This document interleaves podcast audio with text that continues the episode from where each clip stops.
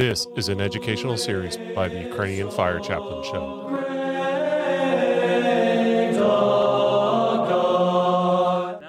I wanted to give you a heads up that we had some technical difficulty on these four episodes on Ignatius of Antioch. The original seven first episodes of the Ukrainian Fire Chaplain Show were done on Clement of Rome at Ignatius of Antioch on a condenser mic, which failed, and I did not realize that it had failed until after I got into post production for these four episodes on Ignatius of Antioch. So I had to use some backup audio. I want to give you a behind the scenes tour real quick of our studio where I have made some pretty sizable upgrades in order to give you a lot better quality and listening experience. So stick with these four episodes on Ignatius. I did polish the audio quite a bit, even though it's backup, and I know you're going to enjoy it. Thanks. This is going to be the first episode where we actually start digging into some of his epistles and going through them. Today we're going to be starting with the uh, epistle of Ignatius to the Ephesians and try to get into one other if time allows us. Who was Ignatius? Remember, we talked about him as being one of the third, the third bishop of Antioch in modern day Turkey. What was important for us to remember is that this uh, city of Antioch is, according to Acts of the Apostles, uh, chapter 11, where the followers of Jesus were first called Christians. And Ignatius is also uh, the first person to call the church Catholic. And it's Antioch where the church was first called Catholic, uh, a term that would later be incorporated into the creed and that would later be used uh, for distinguishing the fullness of the faith from those that would pick and choose. We talked uh, a little bit about his life. We didn't talk a whole lot about his journey from uh, Syria to Rome to be executed, but we'll get into that a little bit in his uh, epistles as we go through them. I left with one of the couple of themes that we talked about, right? And the one that is going to come up uh, later in Ephesians very clearly of the different themes that I suggested we should look at is um, that Christ is both God and man. He is both divine and human. I think that's something that will pop up in chapter 7 of the Epistle to the Ephesians. So let's go ahead and dig into it, starting with uh, chapter 1 and the greeting, right? You know, Ignatius was also called Theophorus.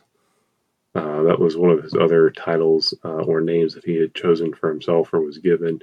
Chapter 1 For on hearing that I became bound from Syria for the common name and hope, that is, for being a Christian trusting through your prayers to be permitted to fight with beasts at Rome, so that by martyrdom I may indeed become the disciple of him who gave himself for us, an offering and sacrifice to God.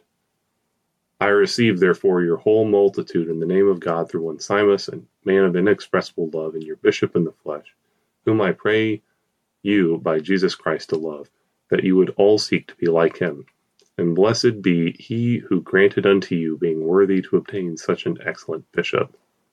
Let's take a look at that first little section, right? And you'll find this a couple of different points throughout his letters where he starts uh, to talk about becoming a disciple. And I want to sit back and say, you're a bishop and a leader getting ready to be martyred for your faith. Like you've known Christ and followed in his commandments and followed and lived as a Christian for a number of years, for decades before this point. And it's finally at this point that you're now saying, so that by martyrdom, I may indeed become the disciple of him who gave himself for us. And I, I think that was one of the striking things for me is that he talks about really the point at which we become disciples of God and disciples of Christ is when we suffer for Him. He's not saying that everything else is all superficial and show and doesn't really matter, but for him, like the essence of becoming a disciple is not a mere profession of faith. It's not a verbal utterance. It is not him saying something. It's not him talking the talk. It's not even walking the walk and doing all of these great things that we could do in God's name uh, and in the name of Jesus Christ. For him, becoming a disciple was being incorporated into Christ's passion. And you can kind of start to see that just here, you know, very early on in chapter 1. Chapter 2. As to my fellow servant Burrus, your deacon, in regard to God and blessed in all things, I beg that he may continue longer, both for your honor and that of your bishop. It is therefore befitting that you should in every way glorify Jesus Christ, that by unanimous obedience you may be perfectly joined together in the same mind and in the same judgment. All may speak the same thing concerning the same thing.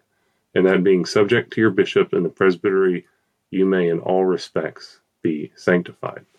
And one of the things that I'd hinted on earlier is that, you know, he doesn't really explain the difference between a, a episcopus and a presbyteros, between a bishop and a priest.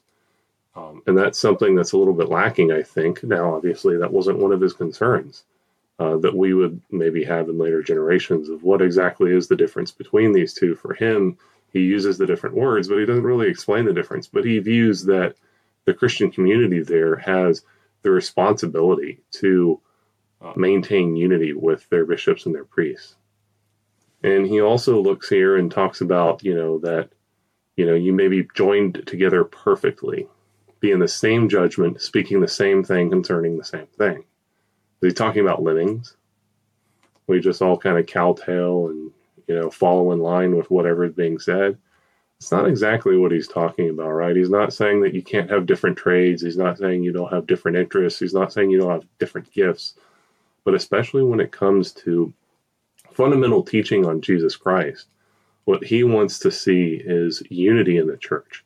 And this whole modern conception that even uh, someone like Martin Luther, uh, towards the end of his life, right? You know, Martin Luther, the great uh, revolutionary, the you know, one of the founders of the Protestant Reformation, the founder of the Lutheran Church. You know, even um, even in his rejection of, of, his bishops, and and there's an interesting s- story behind that that hopefully I can do uh, an episode series on Luther's life and what I think were some of the personal conflicts and struggles that he dealt with under what seemed to be a very abusive father uh, that may have influenced his personal spiritual struggles. But one of the interesting things, even Luther, who would ultimately reject the Catholic faith and teaching, would at the end of his life be known to have made the statement that uh, everybody began rejecting him. And he said, There's as many theologies as there are heads.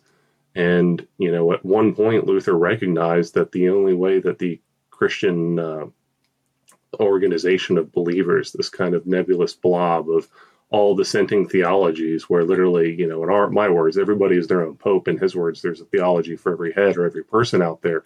And one teaches this and one teaches that, and they contradict each other and stuff like that.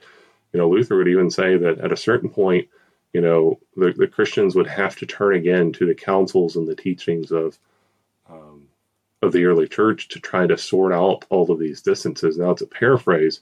Um, I'll see if I can dig that quote up here for you, but you know, uh, Ignatius is really saying the same thing, and that is, you know, in certain basic aspects of who Christ is and who our salvation is, uh, we should all be on the same page. We shouldn't be picking and choosing. Skipping now to chapter 3.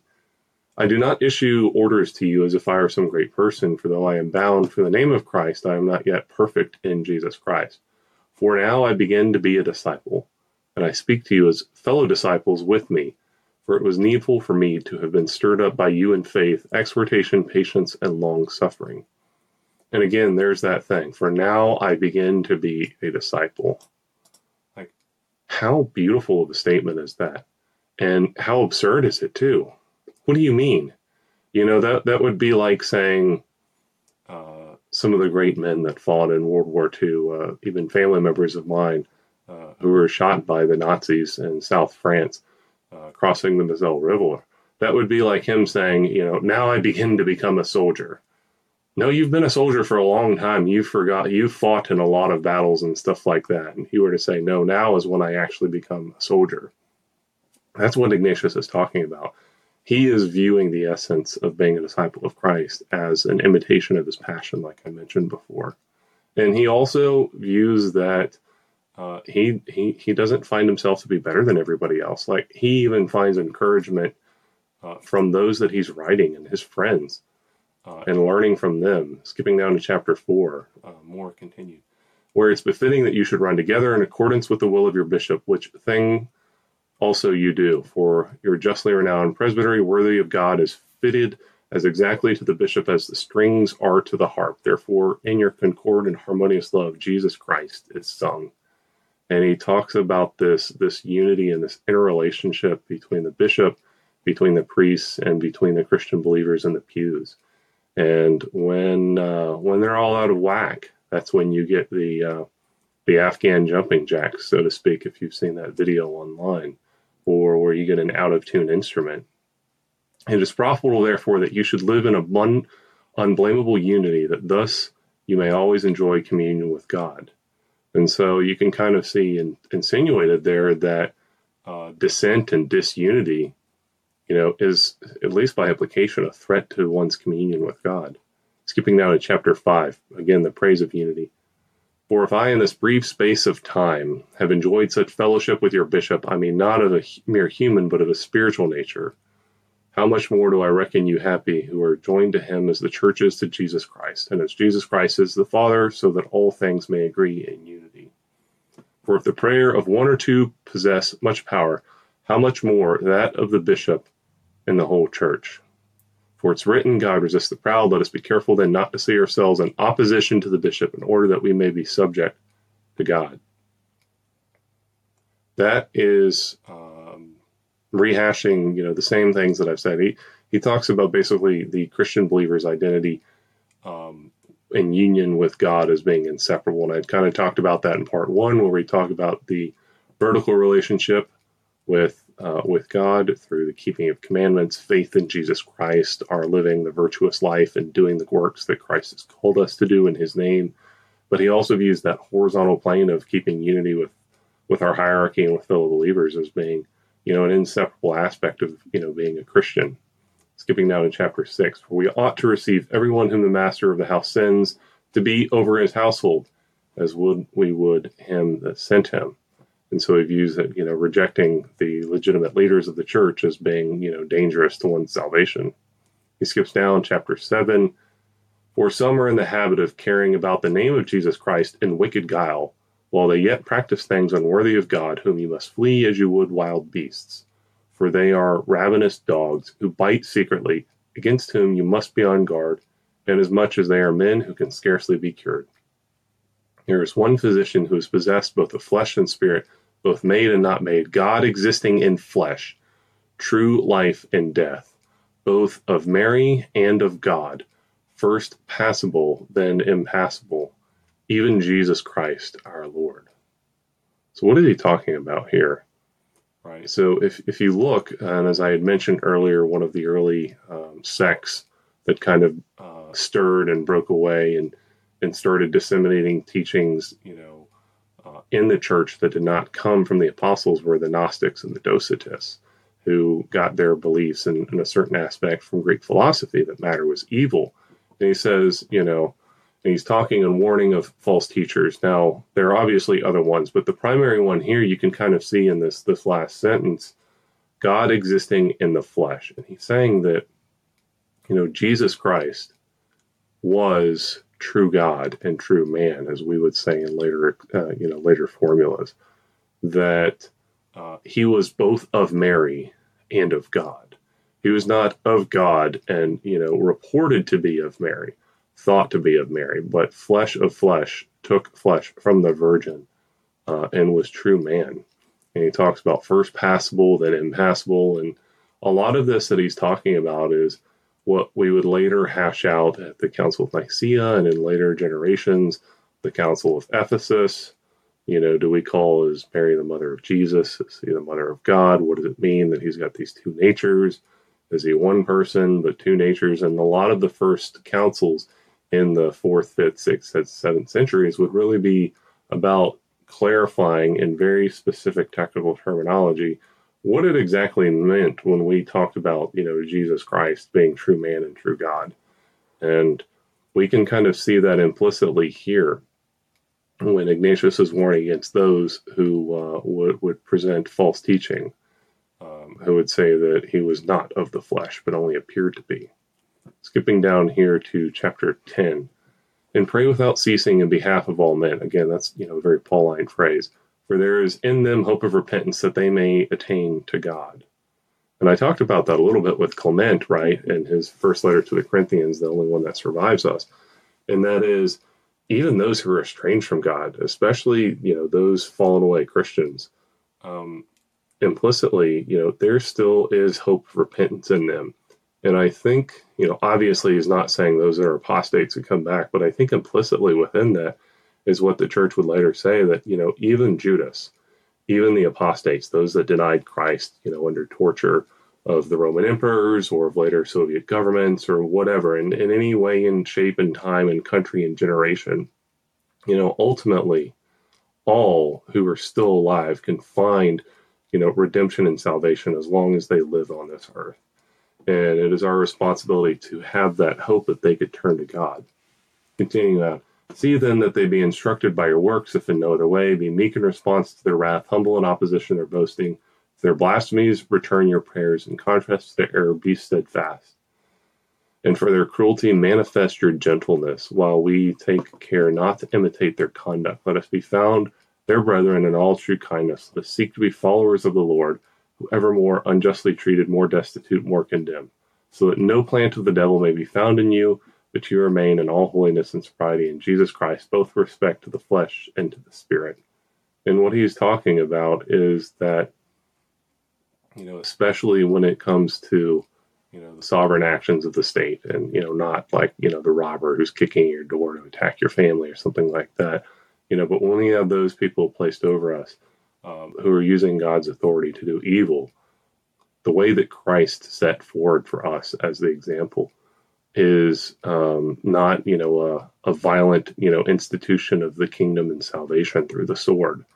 Uh, whether or not sometimes we may need to resist wicked and evil men, um, as did family and friends during, uh, you know, World War II. But you you would sit back and say, like, you know, at a certain point, we really need to let our attitude be that we will not um, repay evil with evil. Now, sometimes evil must be resisted with force, but even then, our heart must be to pray ceasingly and for the repentance and conversion. Like even the most wicked of individuals who we may stop with violence to stop from hurting kids or stuff like that. Our attitude is not, you know, ah, oh, screw them damn to hell. No, our attitude really must be one of pity, like our Lord, you know, frustrated, yes, at Judas's betrayal, but frustrated more at Judas's lack of repentance skipping down to chapter 11. Only in one way or another let us be found genuinely in Christ Jesus unto the true life. And in this context, he's talking about, you know, uh, for him living in the last times um, and the the fear of the long suffering of God and the difficulties that we may not be led to, you know, our condemnation and apostasy. He said, but basically, you know, through all of the struggles that we have, our ultimate prayer should be, you know, that we retain our friendship with Christ.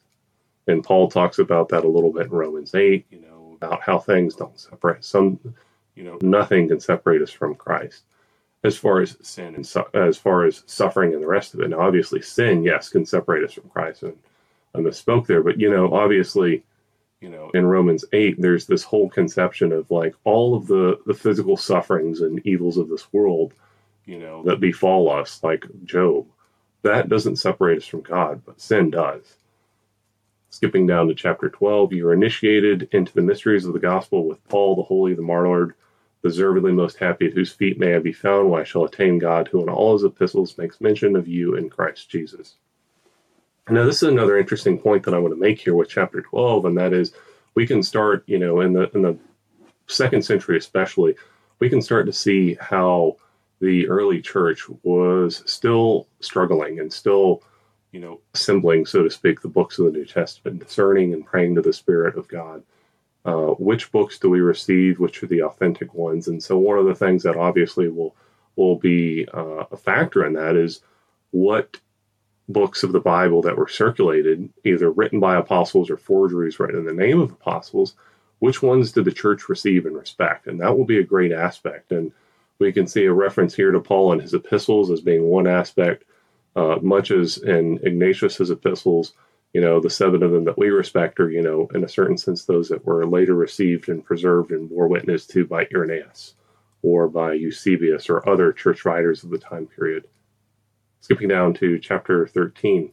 Take heed then often to come together to celebrate God's Eucharist and show forth his praise. For when you assemble frequently in the same place, the powers of Satan are destroyed, and the destruction at which he aims is prevented by the unity of your faith. Wow, I, I would have to say that's definitely one of the most important chapters of, of this entire epistle. And that is this whole modern conception of I don't need to go to church. I can worship God fishing on my boat on the lake on Sunday. You know, that that's absurd, right? Like Ignatius is saying that like, you know, the power of God, and the power of Christ is found in your unity, and that your duty is to meet together. Um, now, obviously, it doesn't say if you're going, if you don't show up on Sunday, you go to hell. That's not what he's saying. Uh, he's viewing it from a much more positive perspective. But then again, in the in the first couple centuries of Christianity, there was not this legalistic approach to if you don't do this, you're damned. Right? There, there still was that whole essence of you know, if Christ is my friend, I look out for him as a friend. I treat him as a friend. I respond to him as a friend. I serve him as a friend. And we don't really typically, with our friends and the people that we love, we don't really typically feel like, you know, oh gosh, it's the in laws. I got to deal with them this weekend. Eh, I guess so. Like, that's not a Christian attitude towards, you know, our relationship with Christ. So, one of the other things, too, interestingly enough, is he talks about you know the importance of the the Eucharist here, but you know what does he mean? And so like the word there is literally Thanksgiving. We don't really get a clear explanation uh, in this particular passage of what he you know what he envisions is occurring during that Sunday service. So let's skip down to chapter 14. The tree is made manifest by its fruit. Those that profess themselves to be Christians shall be recognized by their conduct, for there is not now a demand for mere profession, but that a man can be found continuing in the power of the faith to the end. Uh, I'm not much for bumper stickers, but that's a that's a pretty good bumper sticker if you're ever going to pull one from that. Um, Christians shall be recognized by their conduct, and interestingly enough, it was during this time period in the first couple of centuries, uh, and even later, that the pagans had a tremendous respect for you know the Christian ministry because of how it took care of the poor and how it took care of the sick and how they really manifested Christ's concern with uh, not having fear over what would befall them, but you know, fearing that they would fail their neighbor and thus fail God.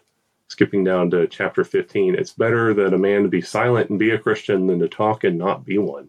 There's nothing which is hid from God or very secrets are near to him. Let us do all things as those who have him dwelling in us, that we may be his temples, and he may be in us as our God, which indeed he is, and will manifest himself before our faces. So one of the things I want to challenge with you guys here is that like is the snow covered pile of horse dew, you know, horse dung, um, is that really how he views the the Christian's state and sanctification? God dwelling in us or God covering us over with grace? What do you guys think is going on here? That we may be his temples. You know, can God dwell in the midst of sin and wickedness. You know, when when idols were set up, when evil was done in the face of the Lord, the Lord withdrew his, his presence from that. So my question for you is how can we be snow-covered dunghills? Is that what Ignatius would take a view of uh, grace and salvation and redemption in, in our particular state? I don't think that's the case. It, it seems to me, well, it's not spelled out in modern later formula, um, as those who have him dwelling in us. We may be his temples, that we that he may be in us as our guard, which indeed he is. Like for Ignatius, there really is this interior indwelling and sanctification of the Christian, you know, that occurs as as one who's in covenant with God. Skipping down to chapter 16. Do not err, my brethren. Those that corrupt families shall not inherit the kingdom of God. Those who do this as respects the flesh have suffered death. How much more will this be the case for anyone who corrupts by wicked doctrine the faith of God for which Jesus Christ was crucified? Such a one becoming defiled in this way will go into everlasting fire, and so everyone that hearkens unto them. So, you know, he's talking about those that, you know, defile families and do wickedness, particularly sexual immorality, those sins are far worse, uh, are, are, far less. Uh, and what is far worse is those who corrupt the faith of Christ. And again, he's giving this dig at the Docetists and the, and the Gnostics. Let's skip down here to chapter 19, which will be kind of the focus at the end of this uh, epistle. Now, the virginity of Mary was hidden from the prince of this world, as was also her offspring in the death of the Lord three mysteries of renown which were wrought in silence by God. Now that's interesting. Um, a couple of takeaways here on chapter 19.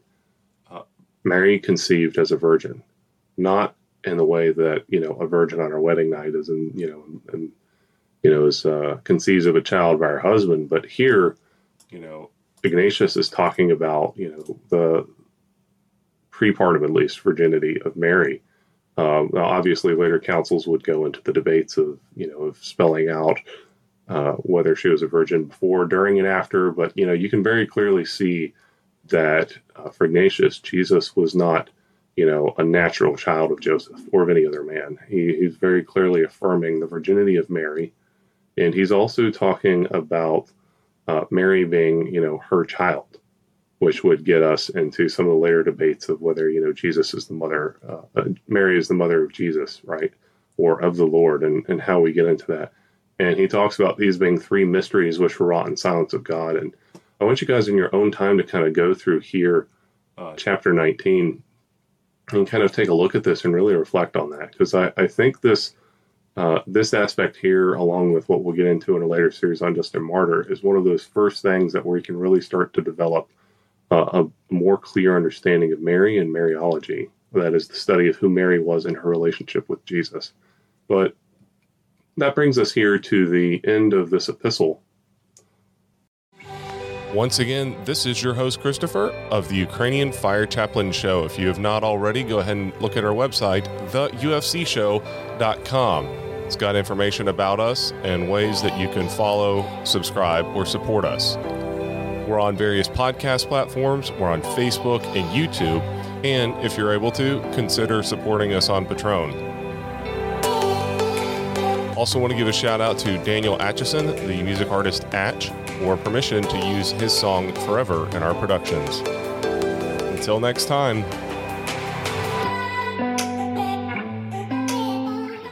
Would like to offer my special thanks to the Antiochian Orthodox choir group Incense for letting us use their song The Great Prokeimenon. You can find links to their music in the description.